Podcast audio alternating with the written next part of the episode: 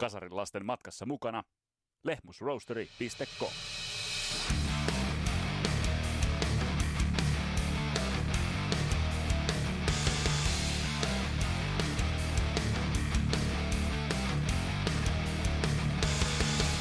Se, mitä tapahtui David Coverdalein ja John Sykesin välillä sen jälkeen, kun 87-levy oli tehty, on pysynyt yhtenä sellaisena raskaan hard rockin mysteerinä. Ja tähän vyyhtiin otetaan nyt kiinni tässä Kasaralapset podcastin jaksossa ja vähän kaivellaan taustaa, että mitä kaikkea tuolla on mahdollisesti tapahtunut. Mun nimi on Vesa Wienberg, tää on Kasaralapset podcast. Tervetuloa matkaan mukaan!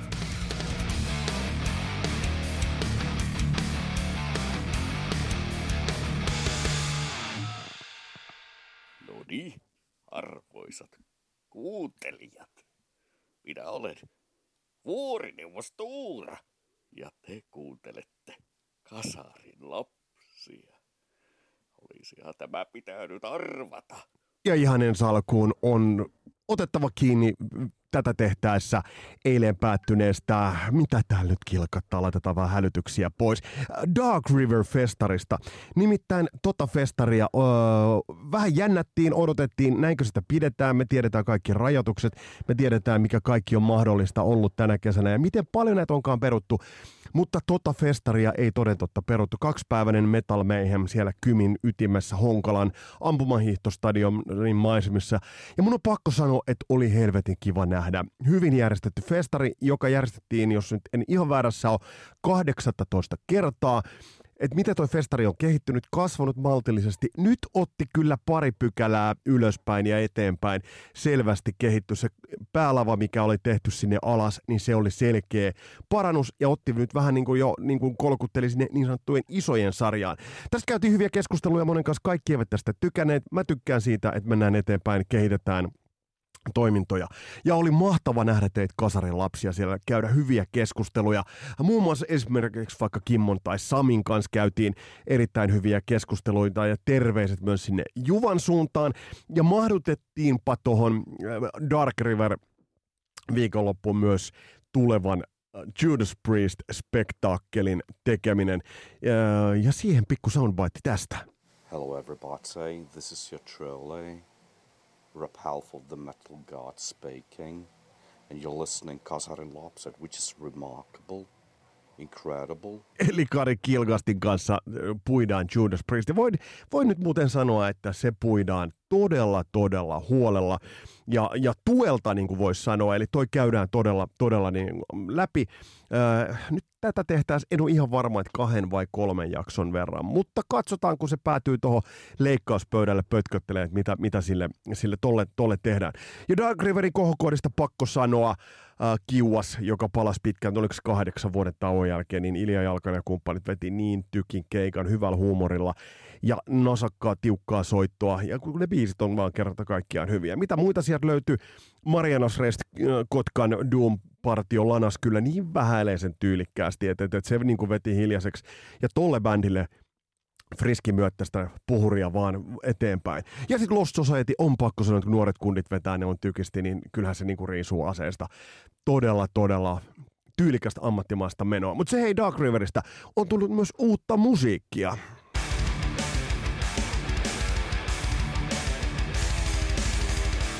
Nimittäin tuossa Dark Riverissa Pakarisen Samin kanssa puhuttiin pitkään siitä, että ketä olisi tällaiset, ja Samihan on tuttu heimoneuvostosta muun muassa, ketä olisi tällaiset rocktähdit, jotka ovat ikääntyneet tyylikkäästi, että siitä tehtäisiin jakso. Me Samin kanssa äh, jäätiin puimaan niin kuin pitkäksi aikaa, että ketä näitä on, ja ei niitä nyt ihan niin kuin yllin kyllin ole. Viime viikolla uuden biisin julkaissut Bitter Taste, äh, biisin julkaissut Billy Idol sen sijaan on yksi. Ja tää biisi, tää on todella kova. Siis tää todellakin pääsi tulemaan niistä legendaarisista puskista, ja niin kuin joku tuolla kommentoikin, että oli muuten aika hyvät puskat. Tää biisi on tyylikäs. Billy Idol on vanhentunut tyylikkäästi, miehellä taitaa olla ikää, olko noin palttiaralla 65 vuotta. Ja tässä biisissä pirun koskettavasti reflektoi tot omaa elämäänsä. Et esimerkiksi tämä kertsi, kun hän laulaa, että there's a million ways to die, niin voisi sanoa, että Billy Boy on kyllä niistä niinku kokeillut aika monta ja edelleen tekee tällaisen biisin. Tämä on siis kaiken kaikkiaan, niinku, tämä on niin tyylikäs veto, että kun mä edelleen tätä fiilistelen, niin, niin, niin mun menee kylmät väreet. Ja sitten hei, tämä kertsi, kuunnelkaa nyt.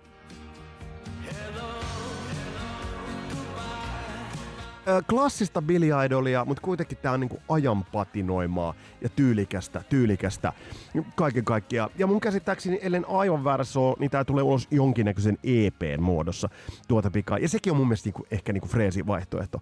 Jos ei siellä ole kymmentä timakkaa biisiä tulos, laitetaan EP ulos. Musta se on ihan, ihan tervettä. Mutta sitten on se yksi brittibändi, jolta on tulos pikkasen enemmänkin kuin vaan EP-linen.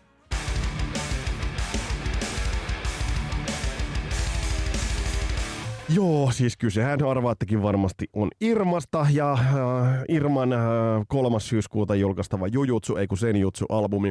Siitä on nyt tullut pari tuollaista äh, ei muuten kannattaisi meikäläisen yrittää olla hauska. Mutta yhtä kaikki, tuosta albumista on nyt julkaistu, onko siellä nyt kaksi sellaista teaseria tullut, jossa bändi kertoo kertoo ton ö, levyn tekemisestä ja vähän siitä studioprosessista. Siellä on Kevin Shirley haastateltu ja Steve Harrisia. Mutta yksi Bruce Dickinsonin kommentti sai mut todella sellaisen ö, jopa, niin kuin, en nyt sano ihan, että pelon tai kauhun valtaan, mutta pitää. Nimittäin Bruce, Bruce Dickinson kommentoi jotakuinkin niin tuota sessiota, että kun ne olivat jammailleet niin kuin levyä kasaan. Ensinnäkin aina kun levyä lähdetään jammailemaan kasaan, niin, niin äh, se, on, se on pikkasen huolestuttava piirre. Mutta Bruce Dickinson totesi jotakuinkin tällä tavalla, että äh, we used every bit that we came up with. Eli Eli äh, tarkoitti siis sitä, että kun he olivat jammailleet, niin, niin äh, bändi käytti kaiken sen biiseihin. Ja kun katsoo nyt tämän niin kun Senjutsun äh, noit biisi, mikä täällä kilkattaa, biisikestoja, niin se antaa jo osviittaa siitä, että tai nostaa pienen huolen siitä, että, että jos kaikki käytetään, niin kyllä mä sanon, että tossa noilla maileilla, jos se kaikki on niin kuin timakkaa ja, ja kuranttia kamaa, niin sit on kyllä aika hyvin asiat. Ja mulla on pieni epäily, että välttämättä ei kenties olisi. Mutta kolmas päivä syyskuuta ollaan viisaampia ja sitten tosta tulee totta kai jaksoa. Ja sitten on tulos tosiaan toi Judas Priest-jakso, se DAD, siinä nyt on muutamia juridisia juttuja, joihin täytyy, jotka, mun, mun pitää vaan mun selusta varmistaa, jot, jot, jotta tämän podcastin niin jatkokin on, on, on turvattu, niin, mutta palata, palataan siihen. Mutta hei, nyt mennään itse aihe- aiheeseen. Mä laitan kilkatukset nyt pois täältä. Ja voin sanoa, että tämä jakso, mitä nyt lähdetään tekemään, niin on sellainen, että tätä ollaan sivuttu hyvin monta kertaa. Me ollaan sivuttu hyvin monta kertaa John Sykesia, äh, 87, David Coverdalea, tuon levyn tekemistä. Teiltä on tullut paljon pyyntöjä äh, perehtyä John Sykesiin. Otetaan John Sykesia esille, mutta me ei oteta nyt John Sykesia John Sykesina, vaan oikeastaan me otetaan se tämän kompleksisen näytelmän yhtenä osana. Ja tähän näytelmään, tähän liittyy levyyhtiöpolitiikkaa, tähän liittyy intohimoja Amerikan markkinoille ja tähän liittyy määrätietoisuutta ja tähän liittyy myös aika paljon suoranaista paskamaisuutta ja myös selkeään puukottamista. Pysy matkassa.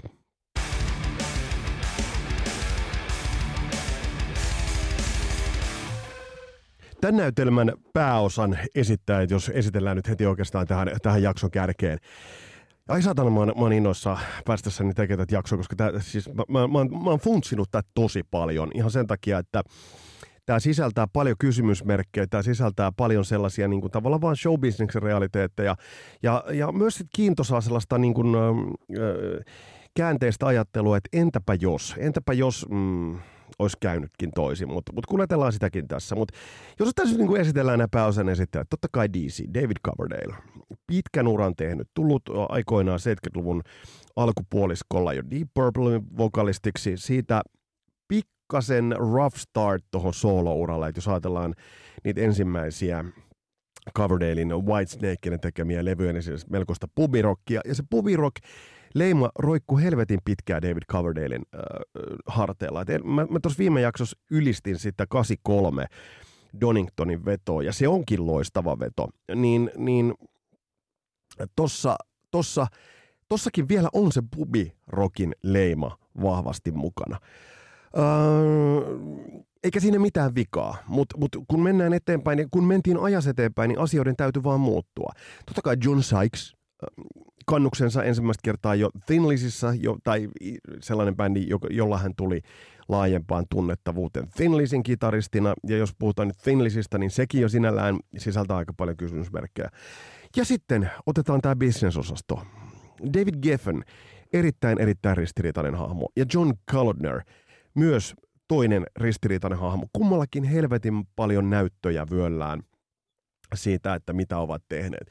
Jos ajatellaan David Geffenia, tullut esille jo Eaglesin ja Asylum Recordsin kautta, iso riita Eaglesin kanssa – kävi vasten Eaglesia, käynyt pitkälliset vuosikymmenen yli vuosikymmenen kestäneet oikeustaistelut. Osoitti tol- tolloin jo, että ei pelännyt käydä Eaglesin pelättyä manageria Irving Azoffia vastaan. Ei pelännyt lähteä haastamaan. Ei pelännyt konflikteja. Ja tämä kulttuuri, kun tuodaan sitten tällaiseen brittiläiseen ehkä kohteliaaseen toisenlaiseen bisnesvaistopuoleen, niin tämä on se, joka on nyt tässä kohtaa se, että heitetään vähän niin kuin vettä liekkein. Sitten John Gallagher, kaksoispiste John Gallagher, mm, osaltaan jenkkimarkkinoiden äh, portinvartija. Äh, sainas isoja bändejä äh, eri lafkoille, Peter Gabriel, Phil Collins, AZDC, Foreigner. Epäselvyys hänen roolissaan oikeastaan, että oli A&R-osaston tavallaan niin kuin businesspuolen ja markkinointipuolen ää, ää, tekijä, mutta sitten niinku tämä, että, että mikä hänen roolinsa oli, niin sitten kertoo paljon se, että levyille hänet kredit, kred, kreditoitiin John Kalodnerin rooli, oli olla John Kalodner. Kasas muun muassa soundtrackia, Top Gun, Footloose, iso taustatekijä Aerosmithin uudessa tulemisessa. John Kalodner, John Kalodner. Et, et jos katsotte, miten monesta, monelta, monelta levyltä toi kaveri löytyy, ja sitten tiedetään, että hänellä on niin pomonaan David Geffen, joka osas tehdä sen, että mitä jää sen viivan alle. Ja samaan aikaan tiedetään, että siellä on valta, valtameren toisella puolella on valtava määrä potentiaalia David Coverdalein muodossa. Ja sitten kun David Geffen ja John Gallagher haistavat veren, he haistavat sen, että, että tuossa on potentiaalia ja tota lähdetään ulos mittaamaan. Ja sitten on nämä kulttuurierot, sitten tulee kylmä business ja sitten se isketään se puvirokkia vetävä Whitesnake – niin siinä tämä soppa itse asiassa on. Lähdetään vähän niin kuin kasailemaan mitä kaikkea. Teiltä on tullut erittäin hyviä vinkkejä. Ja teiltä on tullut erittäin hyviä, hyviä inputteja äh, siihen, että et, et joka oikeastaan jonka varaan me voidaan aika uskottavasti niin tiettyjä päätelmiä tähän rakentaa. Mutta lähdetään vähän niin kuin purkaamaan, että et, et palataan sille niin sanotulle Whitesnake-leirille. Katsotaan, mitä David Coverdalein kämpissä tapahtui tuossa vaiheessa.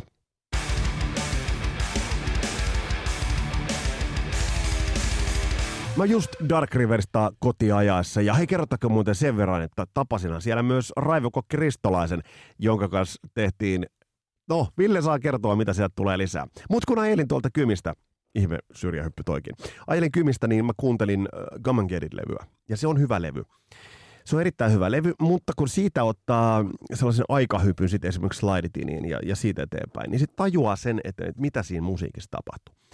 Uh, Whitesnakeillä, uh, et siinä vaiheessa kun tuli Ready and Willing, niin, niin bändihän sai Briteis-hittejä, mutta nämä ei ollut minkäännäköisiä hittejä Jenkeissä. Ja tämä on nyt se iso dilemma. Että David Coverdalehan oli niinku tavallaan semmoinen kasarilla siinä mielessä, että se millä oli merkitystä oli Amerikan markkinoilla. 82 Whitesnake teki sopimuksen Geffenin kanssa. Euroopassa äh, bändiä edelleen edusti Capitol kautta EMI ja äh, tämä kokoonpano lähti sitten elämään, mutta se tapahtui pikkasen, pikkasen myöhemmin. Viimeisen keikkassa esimerkiksi Mickey Moody soitti lokakuussa 83. Eli siinä vaiheessa David Coverdale tiesi jo, ja siinä vaiheessa David Coverdalein on täytynyt käydä keskustelut jo David Geffenin ja John Gallagherin kanssa, että nyt tässä kohtaa, nyt, nyt se kokoonpano vaihdetaan. Ja tämähän meni niin helvetin rumaksi tämä koko asia. Että jos nyt ajatellaan esimerkiksi sitä, että miten tämä niin sanottu vanha Whitesnake potkittiin pois. Se tapahtui niinkin tyylikkäästi, että keikan jälkeen, ja se oli tämä Belgian keikka, mitä todennäköisimmin ää, bändi kutsuttiin pukuhuoneeseen. Bändi kokoontui sitten pukuhuoneeseen ää, kuulemaan, että mistä on kyse. Bändin kiertueen manageri vai manageri tulee paikalle – ja kertoo, että teidät on potkittu bändistä pois. Teidän velvollisuudet Whitesnakein musiikillisen ilmaisun suuntaan loppuu tähän kohtaan. Joku sitten nostaa käden ja kysyy, että hei, missä on David Coverdale? Hän ei ollut tässä pukukopissa. Jolloin kiertuomanageri sanoi, että David Coverdale on viihdyttämässä äh, sviitissä meidän vieraita. Ja tämä nyt kertoo, että tämä kylmä puhuri puhals Atlantin yli tos kohtaa. Kelatkaa tätä tätä niin kuin tilannetta. Donington oli ollut siis elokuussa kolme. Ja tämä tapahtuu lokakuussa 83, pari kuukautta myöhemmin. Ähm, Sitten tähän skautattiin Thinlisit-taustainen nuor blondi kitaristi John Sykes äh, Aisapariksi. Äh, minkä takia? No tässä haistettiin ihan selvästi, ja kun tätä miettii, niin tämä on, on helvetin loogista. Me tullaan tuossa Judas Priest-jaksossa tullaan menee siihen, että miten, millaisen manöverin Judas Priest teki äh, vuonna 80, kun bändi oli jäämässä – ja sehän todettiin tuossa äh, Donington-jaksossakin, että bändi oli jäämässä musiikillisesti niin sanottu, sanottujen vanhojen pierujen joukkoon. Mutta bändi siinä kohtaa luo nahkansa, tekee British Steelin. Ja mitä tapahtuu siitä eteenpäin? Äh, historiaa. Kohti Amerikan markkinoita. Whitesnake jäi pikkasen tässä kohtaa äh, käsijarru päälle pubin puolelle, kun New Wave of British Heavy Metal alkoi alko mm, tulla ylle. No eihän Whitesnake nyt itse asiassa olisi voinut edes lähteä tekemään äh, minkäännäköistä niin kuin varsinaista tällaista, tällaista äh, sanotaanko äh, heavy metal-tyyppistä ilmaisua, mutta sel- selkeästi kuitenkin äh, siinä, siinä oli tarve musiikilliselle muutokselle. Uh, Sliditin tehtiin sitten siten, että siinä oli vielä vanho, vanhoja giisereitä tekemässä tota levyä. Uh, ensin siinä oli tuottajana Eddie Kramer, se ei onnistunut alkuunkaan. Ja sitten mukaan tuotiin Martin Birch, joka oli sitten tuottanut jo, jo itse asiassa, oli tehnyt Heaven Helliä ja oli tehnyt muuta. Meidän teki tuossa vaiheessa, oli tehnyt jo, jo meidän pari kolme levyä. Oli siis tavallaan, että oli vanha tuottaja, mutta se tuotiin kuitenkin tohon noin.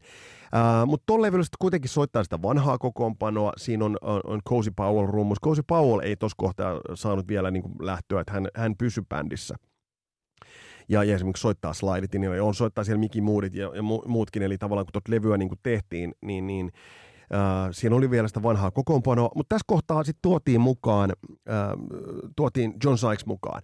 Ja tästä levystä tehtiin kaksi erilaista versiota. Eli tästä tehtiin se brittiversio ja sitten tästä tehtiin se jenkkiversio, jossa oli pikkasen erilainen uh, biisijärjestys, samat biisit, mutta siinä oli kuitenkin John Sykes kitarassa ja aggressiivisempi ote selkeästi kitar- kitaroinnissa oli, koska John Sykes täysin erilainen kitaristi. On muuten mielenkiintoista katsoa sitä, että mä katsoin noita viimeisiä mm, keikkoja Thinlisiltä, ja kun mä kuuntelin siinä John Sykesin soittoa, katoin John Sykesia äärimmäisen tyylikkäänä kitaristina. Otetaan kohta pari sampleja siitä, äh, kun saadaan tämä saaka vähän eteenpäin, että et, et mikä, mikä tuo John Sykesin tyyli on, mutta siis mainittakoon jo se, että musta Les Paul, jossa on, on se plexi, mikä on siinä mikkien alapuolella, niin, niin ja kaikki niin kuin rauta ja hardware ja plexi, niin on, ne on metallisia, se kiiltävän metallisia, helvetin tyylikkäitä. Uh, Mutta kuitenkin uh, toi jenkkiversio Slide menee Billboard-listalle siellä 42, mikä on erittäin hyvä. Eli tuossa kohtaa David Geffenin ja John Kalodnerin visio on selvästi uh, saanut, saanut kaikupohjaa. Muistatko nyt se, että tuossa kohtaa esimerkiksi Def Leppard – myy miljoonia levyjä nimenomaan Jenkeissä, kun britit kääntivät selän. Ja tässä kohtaa David Coverdale päätti tehdä vähän saman, kääntää selän Englannille. Bändi rundas Jenkeissä, lämpäs muun muassa Dioa, jossa kitaristina Vivian Campbell, ja, ja lämpäs muun muassa Quiet Riotia, joka oli sit julkaissut Metal Healthin, jossa basistina Rudy Sarso. Eli sieltä lähtevät jo itse asiassa nämä sainaukset. Ja, ja tässä kohtaa mä oon kuullut David Coverdaleista sellaisen vertauksen, että hänestä aikoinaan sanottiin, että älä jätä edes isoäitiäs ää, yksi David Coverdalein kanssa, koska David Coverdale päätyy panemaan sitä. Niin tämä vähän pä- pätee samaa, että älä jätä muusikoitas David Coverdalein äh, niin kuin vaikutuspiirin alle, koska se sainaa ne bändiinsä. Ja toi oli tilanne nimenomaan tohon aikaan. David Coverdale, tämän ajattelee, että se on ollut Whitesnakein kanssa – rundilla, niin mitä se on tehnyt? Se on, se on kytänyt niin kuin pääbändien soittajia, että mä otan sieltä sitten ton ja tuolta ton. No ei kukaan tiennyt sitä, että Vivian Campbell lähtee Diosta, että ehkä se tuli vähän niin kuin yllättäen. Tai Rudy Sarso, että, että tulisi lähtemään äh, Quiet Riotista, vaikka tiedetään, että Rudy Sarso oli aika liikkuva palanen, että oli ollut osin bändissä ja sitten niin Quiet Riotissa. Mutta yhtä kaikki. Eli siinä mm, haistettiin sitä potentiaalia, tai sanotaanko nyt niin, että John Calder haistoi sitä potentiaalia. Ja näki myös sen, että siellä oli vanhoja hyviä biisejä, joita kannattaisi lähteä tekemään äh, uusiksi. Ja, ja sitten lähdettiin valmistelemaan bändin levyä, ja itse asiassa varmasti äh, harva ei olisi ehkä luullut tai tiennyt, tai osannut arvata sitä, että niin, miten merkittävä tosta levystä tulisi. Öö, Mutta ton levyn tekeminen oli tosi vaikea. Se oli todella vaikea prosessi ja siinä oli mielenkiintoisia käänteitä. Lähdetään yhdelle maatilalle Ranskaan.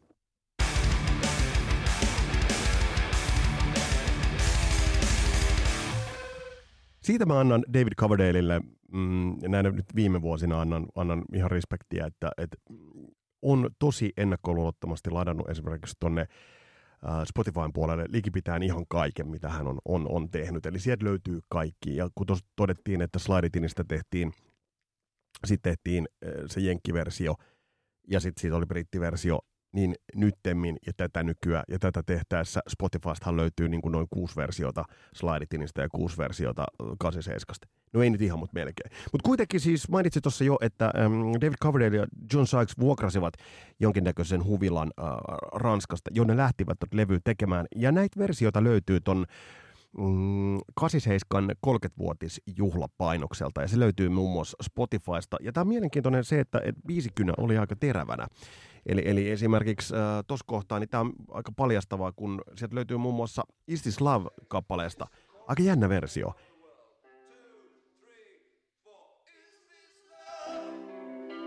Eli siinä kuuluu, kun David Coverdale ja John Sykes kahdestaan demottelevat näitä biisejä. Tämä on musta tosi niin kuin, jotenkin niin kuin semmoinen intiimi kurkistus siihen niin kuin sessioon ja tilanteeseen, missä olivat.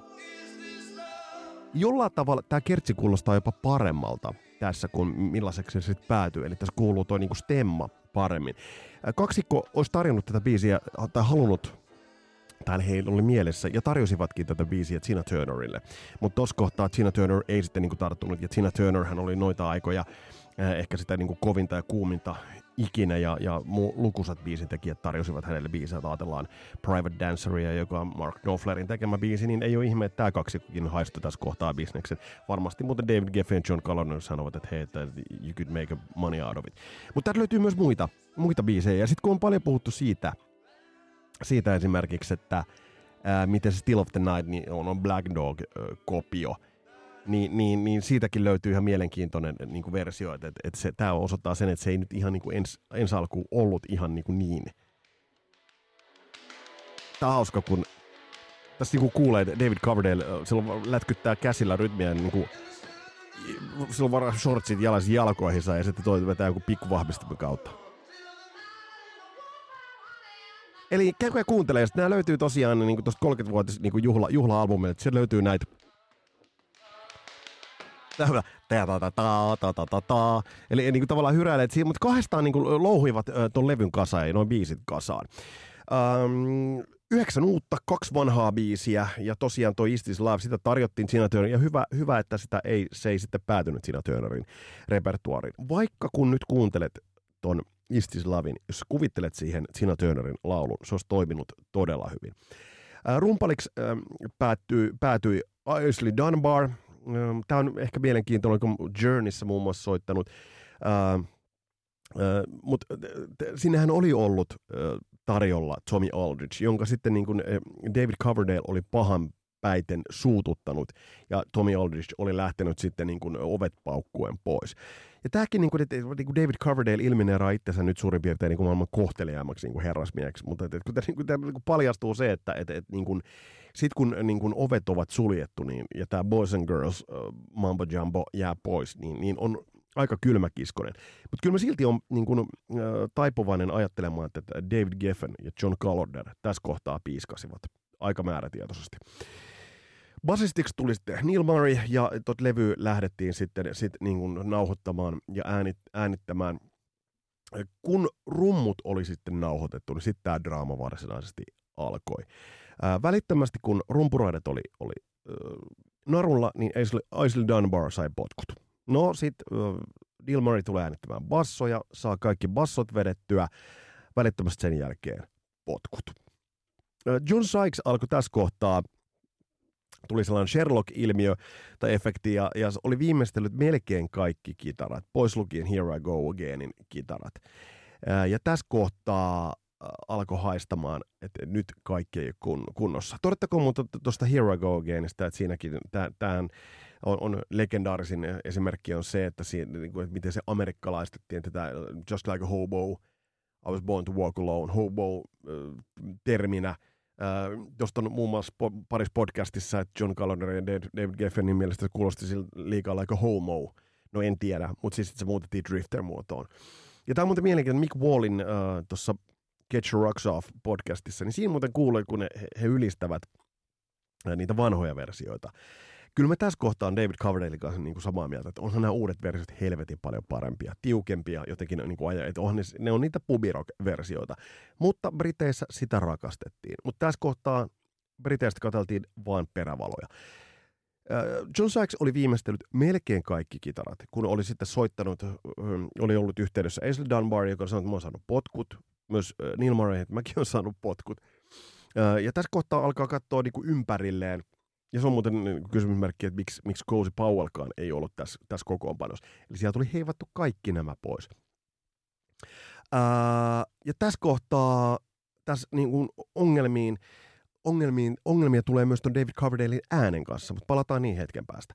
Ää, John Sachs soitti ää, John Calodnerille, ei saanut David Coverdalea kiinni, ja soitti, että että et mitä helvettiä tässä tapahtuu, että et Aisle Dunbar on saanut potkut, Neil Murray on saanut potkut, onko mäkin saanut potkut? Ja John Calonerin vastaus oli, että well, it's kind of looking that way. Eli joo, kyllä nyt siltä niin kuin näyttää. Uh, tässä kohtaa John Sykes eräs haastattelussa sanoi, että, että vois, olisi voinut tehdä sen, niin kuin, olisi vaan lopettanut kitaroiden viimeistelyn ja lähtee pois. Mutta mut se olisi tarkoittanut sitä, että joku muu olisi tullut sen tekemään. Ja tätä John Sykes ei halunnut tapahtua, ja sitten niin kuin viimeisteli nämä kitarat ja sitten käveli pois. Mutta sitten tullaan siihen, että David Coverdale alkoi miksaamaan tätä levyä. Ja miksasi sitä salassa – Syksilta. Eli ei kertonut, missä miksaa tätä levyä, mutta totta kai John Sykes sai sen selville ja ajoi paikalle tyttöystävänsä korvetella.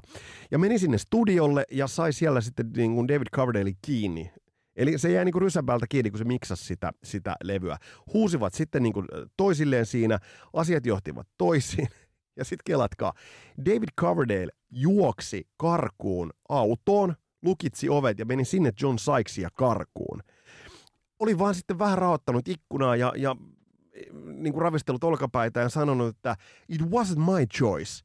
Ja sitten ajoi pois. Ja tähän sitten niin kuin, äh, äh, John Sykes sanoi, että, että hän lähti niin tyttöystävänsä korvetella perään ja että olisi ajanut sen niin kuin tieltä pois suurin piirtein, mutta sitten niin tuli, tuli niin kuin, niin kuin järkiinsä. Ja, ja, ja tässä kohtaa niin kuin voidaan sitten kysyä, että, että minne ajoi. No David Coverdale, minne hän ajoi? Hän ajoi karkuun, mutta ajoi sitten myös sinne, minkä John Caloden lupasi. Eli ajoi menestykseen Jenkeissä. Otetaan vähän noista, noista ääniongelmista ja otetaan kiinni myös yhdestä huusta, joka on ollut, ollut niin kuin vuosikymmenet sen, sen ympärillä, että, että, että mi, mitä tapahtui John Sykesin ja David Coverdalein välillä.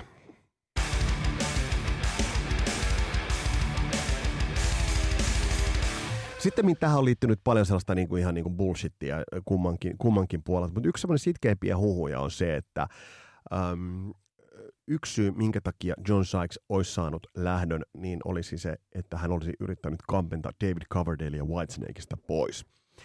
Mun on hyvin vaikea uskoa tähän, ja tähän John Sykes on itsekin sanonut, että, että, että kuka helvetti tekisi niin. Eli Whitesnake, hän, kyllähän, että, että ketä tahansa siinä soittaisikaan – niin, niin kyllähän kaikki tiesivät sen, että Whitesnake oli yhtä kuin uh, uh, David Coverdale. Sitten tuli nämä ääniongelmat, eli David Coverdale kärsi uh, paitsi pahasta mikkikammosta, niin myös ääniongelmista. Ja tämä mikkikammo on mielenkiintoista, että, David Coverdaleilla oli helvetistä ongelmia sekä äänensä että äänittämisensä kanssa. Menivät muun muassa Little Mountain studioille, jo, jo, johon ollaan viitattu monen kertaan Vancouveriin, mutta siellä ongelmiksi tuli sää, siellä ongelmiksi tulivat mikrofonit ja kaikki muut verukkeet. No sitten mentiin ähm, Compass Point studioille muun muassa, eli niin kuin haettiin sitä paikkaa. Oli todella, todella vaikeaa saada tätä, tätä levyä, levyä kasaan. Tässä on äh, erilaisia aikalaisarvioita. Keith Ulse, joka sitten niin tuo, oli tuo, tuottamis hommissa niin, niin jälkeenpäin on kommentoinut, että tässä on, tähän on tullut vähän sellaiset niin leirit. Keith Olsen on sanonut, että, että, että, että John Sykesilla oli ongelmia pysyä vireessä soittaessa tätä levyä, että, että jouduttiin hirveästi niin tekemään duunia, että sieltä löydettiin ylipäätään toimivia raitoja, soitti sinne kymmeniä, kymmeniä ja kymmeniä raitoja. Uh, David Coverdale on sanonut, että hän on kitaralla tehnyt nämä biisit, johon sitten taas niin kuin John Sykes on sanonut, että, että kaikkihan nyt kuulee, että David Coverdale ei osaa juurikaan soittaa kitaraa. Että tässä on niin todella paljon tällaista niin kuin, kaikenlaista niin kuin, ihan niin kuin bullshittia. Ja sitten kuitenkin, jos kuuntelee 87 jotain niistä versioista, vaikka sitten ihan perusversio, tai täytyypä itse kuunnella se vinyyliversio tässä tämän nauhoituksen jälkeen, niin, niin on jotenkin, jotensakin uskomatonta, että bändi sai kuitenkin niin helvetin hyvän levyn aikaiseksi. Mutta mennään vähän tuohon levyyn, että et, et mitä siitä tuli, ja mennään katsotaan vähän tot John Sykesin tyyliä itse asiassa ihan muutaman näytteen kautta, koska ehdottomasti ansaitsee sen, ja on, on kyllä niinku erittäin erottuva. erottuva. Mä muutaman, muutaman sellaisen jutun nostan nostan tuosta John, John Sykesin tyylistä, että miten ähm, erottui esimerkiksi aikaisemmista Whitesnake-kitaristeista.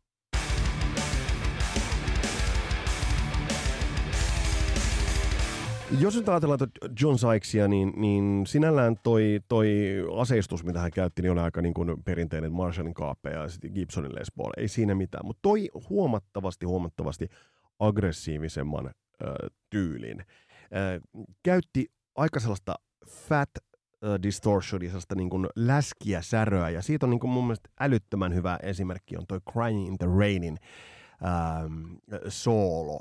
Nyt kohta kun kuulette, niin jos, jos tarkastellaan tot John Sykesin äh, tota, tot soolotyöskentelyä, niin hänellä on aika semmoinen laulava, jopa säkkipillimäinen äh, se liidisoundi.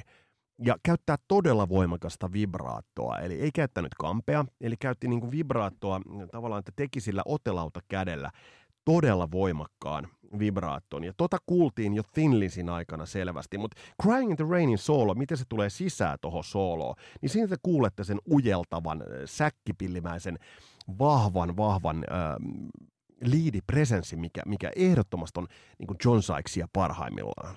Eli, eli tavallaan jo, jos soolo sisään tuleminen jo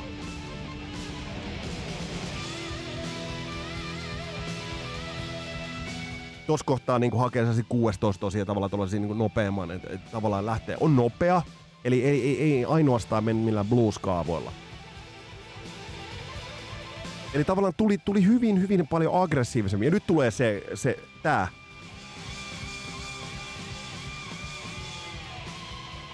Eli todella sai sen, sen kitaran ulvomaan ja huutamaan. Tämä oli, tämä oli ideaali Coverdaleille, koska oli modernimpaa, kuin Mickey Moody. Se oli hyvän näköinen lavalla, kun se ensimmäisessä videossa ja oikeastaan ainoa video, missä hän on, niin, niin on slow and easy. Ja tässä niin kuin nopeutta löytyy. Ja on muuten pakko sanoa Aisley Dunbarin rumputyöskentelystä todella, todella, todella loistavaa. Käytti huiluääniä, sitä Zack Wild-tyylistä pinch harmonikia – kahta kättä otelaudalle. Että tavallaan niin kuin moderni kitaristi ja siinä mielessä David Coverdale sai mitä halusi. Toinen esimerkki, minkä mä nostan, niin, niin oikeastaan Blue Murderista, joka, joka on sitten niin kuin oikeastaan tämän, tämän saakan toinen jakso, niin, tai toinen osa, niin, niin Blue Murderin debyyttilevy, joka ilmestyi 89, joka on helvetin hyvä levy, siitä kohta lisää. Siitä löytyy sellainen biisi kuin Billy.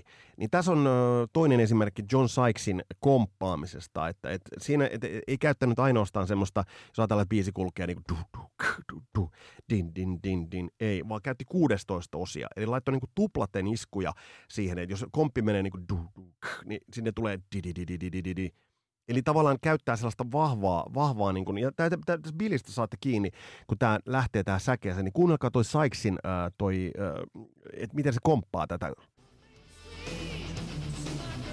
Tiki, tiki, tiki, tiki, tiki, tiki. Tiki, tiki, tiki, tiki. Ja tätä kuulee niin kuin 87 on all over tätä, tätä niin kuin tavallaan. Ja siinä mielessä on muuten mielenkiintoista, kun esimerkiksi äh, Keith Olsen hauk- on haukkunut John Sykesia, niin esimerkiksi Bob Rock on sanonut, että John Sykes on paras kitaristi, mitä hän on koskaan äänittänyt. Ja Bob Rock hän äänitti Blue Murder ja tuotti Blue Murderin levyn. Eli siinä mielessä niin totuuden täytyy, täytyy löytyä jostain, jostain sieltä niin kuin puolesta välistä. Äh, Mutta mennään vähän tuohon Blue Murderiin ja katsotaan vähän sitä, että mitä näille osapuolelle tapahtui tämän jälkeen ja tehdään pikkasia päätelmiä siitä, että, että mitä tämän jälkeen sitten niin kuin tapahtui.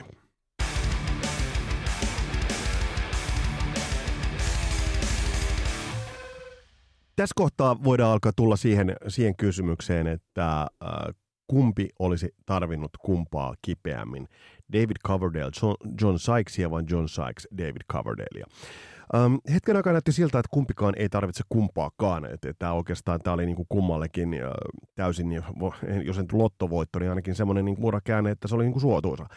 Mm, David Coverdalein käänteet me tiedetään. Hän jatkoi tätä niinku tähtirykmenttinsä kasaamista. Sinnehän sitten tuli, tuli kitaristiksi Adrian Vanderberg, yksi kaltoin, David Coverdalein kaltoin kohtelema. Ja sitten sinne tuli Steve Vai, joka oli niin kuin täysin looginen ratkaisu ratkaisu sitten David Coverdale, tai otetaan se niin kuin kuumin kitaristi, joka on saatavilla. Mitä tässä kohtaa teki John Sykes? Häntä nyt varmasti vähän vitutti. Hän oli kuitenkin, äh, jos ajatellaan sitä, niin, niin uraratkaisuna se, että sä oot kouraittaamassa koko 87, joka myy sitten niin kuitenkin niin kuin multimiljoonia, niin sulla on siinä, niin kuin, äh, sanotaanko, että talous on aika niin kuin hyvällä, hyvällä tolalla. Tässä ei ollut ongelmaa, mutta äh, John Sykes lähti perustamaan helvetin mielenkiintoista bändiä. Uh, Blue Murder.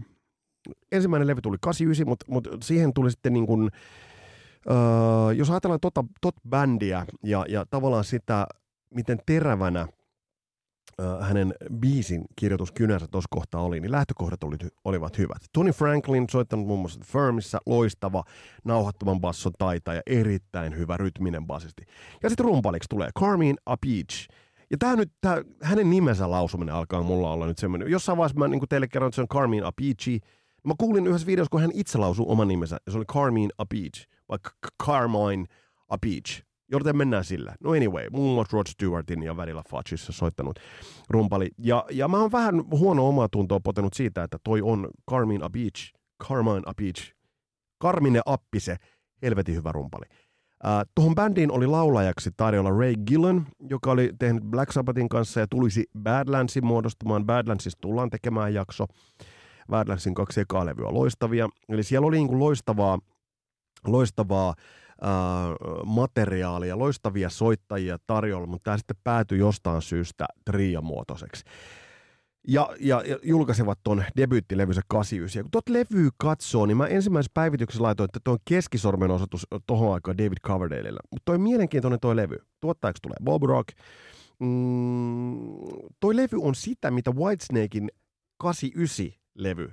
Siis jos, jos Whitesnake olisi jatkanut John Sykesin John Sykes kitaristina ja todennäköisesti olisivat tehneet levy vähän nopeammin kuin mitä uh, Slip of the Tongue tehtiin niin tämä levy on sitä osin, mitä se Whitesnakein 87 seuraava, sanotaanko nyt sitä vaikka työnimellä 89, olisi ollut.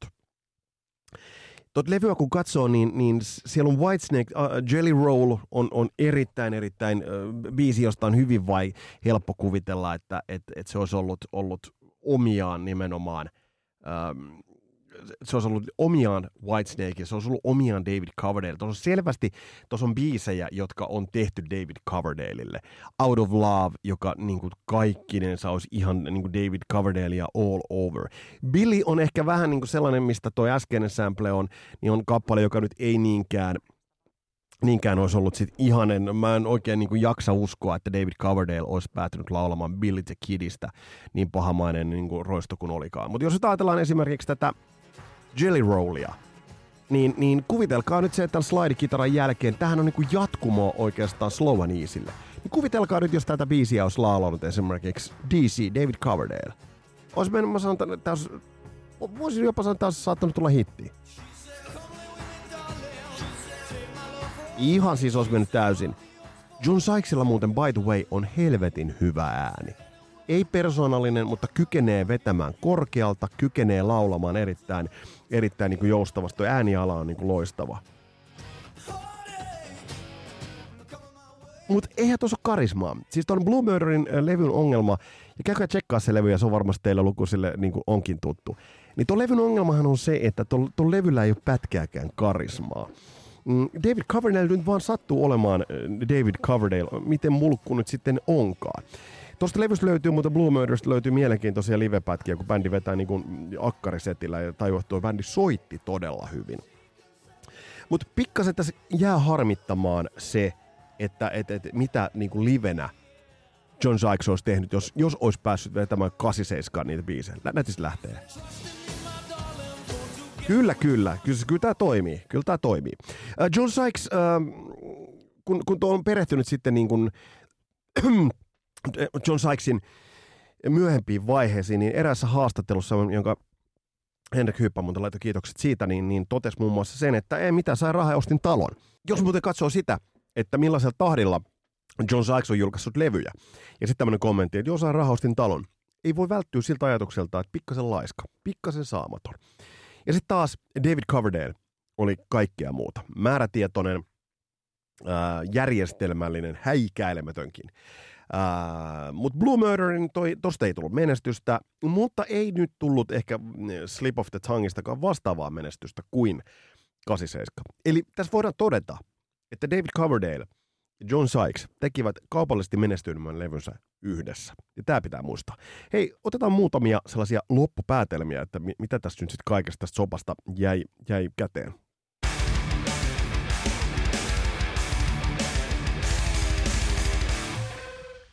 Jos tässä nyt tehdään sellaisia loppupäätelmiä, mitä tapahtui John Sykes ja David Coverdalein välillä?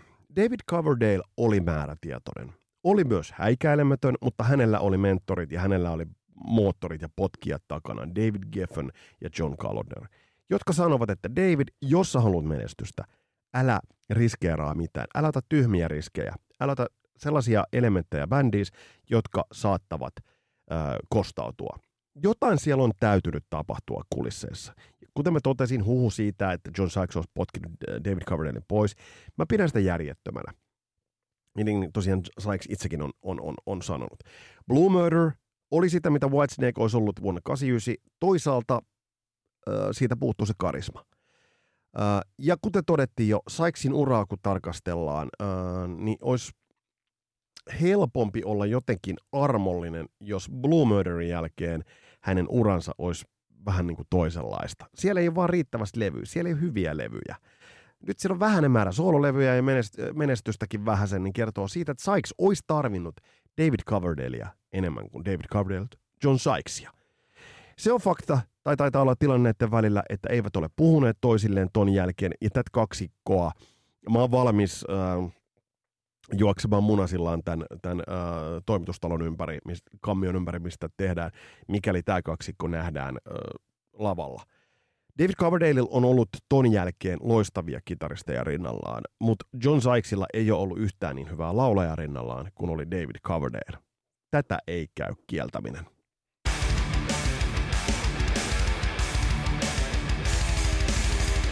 Tättärää, tässä oli tämänkertainen jakso, melkoinen soppaa. Jos sulla on tästä tietoa, jos on tästä niin kuin sisäpiiritietoa varsinkin, laita viestejä tulemaan ja, ja niin tästä on runsaasti tullutkin. Ja kiitokset teille kaikille, jotka olette laittaneet palautetta erilaisista jaksoista. Ja muun muassa Queensryche tullaan harjaamaan huolellisemmin lävitse. Operation Mindcrimesta on jakso, mutta se ansaitsee jatkotarkastelun ja myös tuo Empire-levy ansaitsee ehdottomasti tarkastelunsa. Ja tosiaan laittakaa viestejä, laittakaa tästä niin ilosanomaa leviämään ja muistakaa, että tämä podcast tehdään kaupallisessa yhteistyössä Lehmusroosterin kanssa lehmusroosteri.com. Sieltä löytyy tämän valtakunnan parhaat kahvit. Tässä oli tämänkertainen Kasarops podcast. Mun nimi on Vesa Wienberg. Palataan astialle. Moro!